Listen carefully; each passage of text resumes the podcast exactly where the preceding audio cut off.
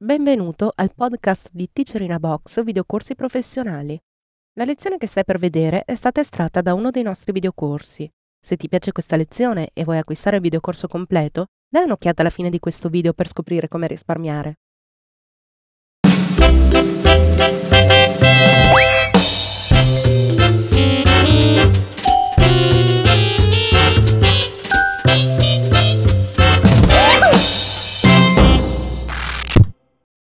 Episodio numero 9 sulla nuova gestione delle sfumature.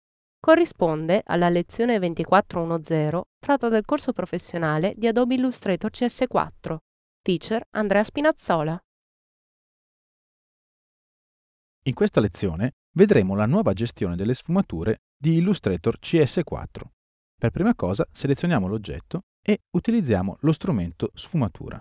Come vedete appena selezionato lo strumento sfumatura compare questa barra all'interno dell'oggetto. Questo perché il riempimento di questo oggetto è appunto un riempimento sfumato.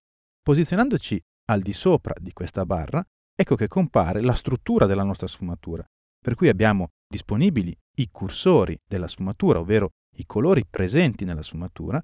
Questi colori possono essere selezionati e spostati proprio come faremo all'interno del pannello sfumatura. Come vedete è possibile inoltre, cliccando su questo quadrato bianco, andare a modificare il punto di passaggio da un colore all'altro. Vediamolo in quest'area, dove c'è una variazione di colore. Abbiamo altre opzioni, come la possibilità di aggiungere o rimuovere i cursori all'interno della sfumatura, quindi per ampliare il numero di colori presenti. Per rimuoverli è sufficiente cliccare e trascinare, ed ecco che abbiamo rimosso un colore, così come per aggiungere è sufficiente spostarsi al di sotto di questa barra.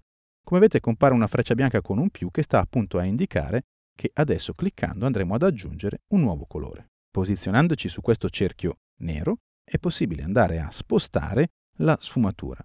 In quanto sfumatura lineare, tutti gli spostamenti verticali non avranno nessun effetto. Al contrario, gli spostamenti orizzontali determineranno quale porzione della sfumatura verrà visualizzata all'interno del riempimento dell'oggetto. Per cui se ci sposteremo completamente al di fuori dell'oggetto, solo l'ultimo colore verrà visualizzato, così come facendo la stessa operazione dal lato opposto verrà visualizzato il primo colore. Riposizioniamola al centro. Spostandoci invece su questo rombo nero, come vedete compare un cursore particolare che indica appunto il ridimensionamento della sfumatura. Cliccando e trascinando è possibile ingrandire o rimpicciolire la sfumatura. Cosa vuol dire? Vuol dire che non sto rimpicciolendo fisicamente la sfumatura, sto semplicemente delimitando lo spazio di applicazione dei colori contenuti nella sfumatura. Riportiamolo sempre alle dimensioni dell'oggetto. Spostiamoci questa volta leggermente al di fuori e come vedete cambia nuovamente il cursore. Questa volta si trasforma in un cursore di rotazione. Possiamo quindi andare a ruotare la sfumatura. Possiamo poi riposizionarla e quindi abbiamo sempre una sfumatura lineare però che segue un'inclinazione. Riportiamo la sfumatura nella sua posizione. Qualora vogliate riposizionare la sfumatura in modo perfettamente verticale, quindi a 90 gradi o a 0 gradi, o a 45, così come per la maggior parte degli strumenti di Illustrator è possibile, tenendo premuto il tasto Shift, andare a cliccare e trascinare. Come vedete, appena faccio questa operazione, automaticamente la sfumatura si riporta a 0 gradi. Continuando posso cliccare e trascinare ed ecco che sono andato a 45 gradi, cliccando ancora 90 e poi chiaramente tutti gli altri angoli di conseguenza. Vediamo ancora come sia possibile accedere direttamente agli attributi dei colori che compongono la sfumatura. Facendo due volte clic sui cursori, ecco che si apre una finestra che altro non è che il pannello colori. In questo caso abbiamo due possibilità, o scegliere dai campioni o scegliere direttamente un colore.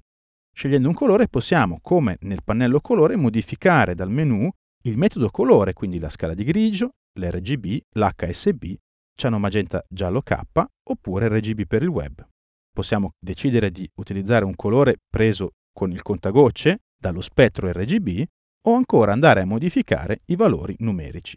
Queste modifiche stanno avvenendo sul cursore della sfumatura che abbiamo precedentemente selezionato ed è per questo che possiamo, oltre al colore, modificare anche la sua posizione rispetto agli altri cursori e rispetto alla sfumatura. Vedete che quando io modifico la posizione, automaticamente viene aggiornata la sfumatura. Se volessimo utilizzare un campione salvato in precedenza, possiamo cliccare su questa icona, appunto l'icona dei campioni, e andare a scegliere un colore predefinito. Come avrete sicuramente notato, abbiamo una nuova voce che è l'opacità, con la quale è possibile andare a modificare l'opacità dei colori. Questa opzione verrà trattata nella lezione successiva.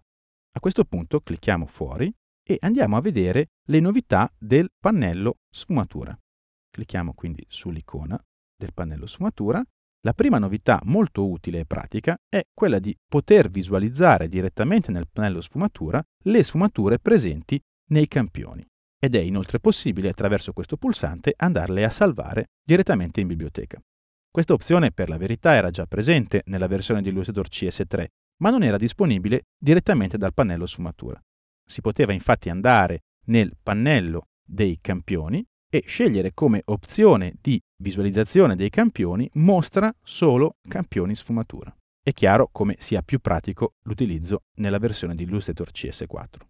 Oltre a questo ritroviamo la possibilità di scegliere se la sfumatura debba essere lineare o radiale, la rotazione che prima abbiamo eseguito manualmente e qui possiamo invece eseguire numericamente, eventualmente la possibilità di invertire la sfumatura e la possibilità di andare a modificare le proporzioni. In questo caso non è possibile attivare questa opzione per il semplice fatto che stiamo lavorando su una sfumatura lineare e questa opzione è disponibile esclusivamente per le sfumature radiali.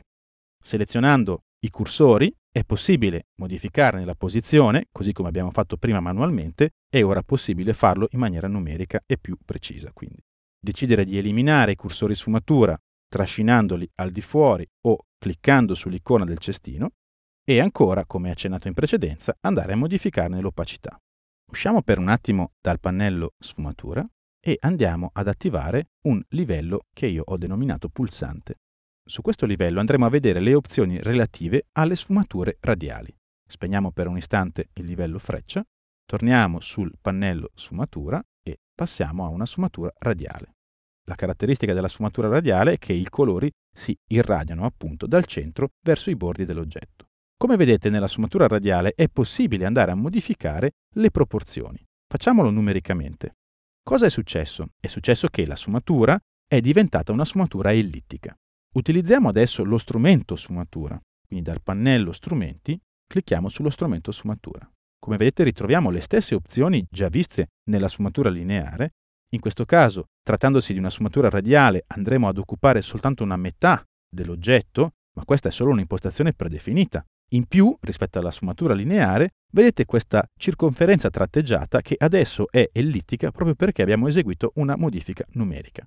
Cliccando su questo pulsante è possibile andare a modificare manualmente la forma di questa sfumatura radiale, che adesso chiaramente è diventata ellittica. Cliccando su questo cursore, così come per quella lineare, è possibile andare ad ingrandire o rimpicciolire la sfumatura radiale. E ancora, spostandoci su questo rombo nero, possiamo modificare in maniera proporzionale la sfumatura radiale. Spostandoci sempre all'esterno, ecco che ricompare il cursore di rotazione e possiamo anche in questo caso ruotare la sfumatura. Per il resto le opzioni di modifica dei cursori colore rimane invariato rispetto a quello visto in precedenza. Andiamo quindi a creare una modifica su questo oggetto, modificandone la posizione, clicchiamo sul centro della sfumatura radiale, che si può modificare chiaramente, a questo punto, giusto per concludere l'esercizio, andiamo ad aggiungere degli elementi grafici presenti su un altro livello, riaccendiamo il livello freccia ed ecco che abbiamo creato con pochi clic e in modo molto dinamico una sfumatura radiale ed una sfumatura lineare. Ti è piaciuta questa lezione e vuoi acquistare il videocorso completo? Allora approfitta di questo codice sconto, ti consentirà di risparmiare acquistandolo direttamente dal nostro sito per istruzioni su come utilizzarlo, vai sempre sul nostro sito alla voce aiuto.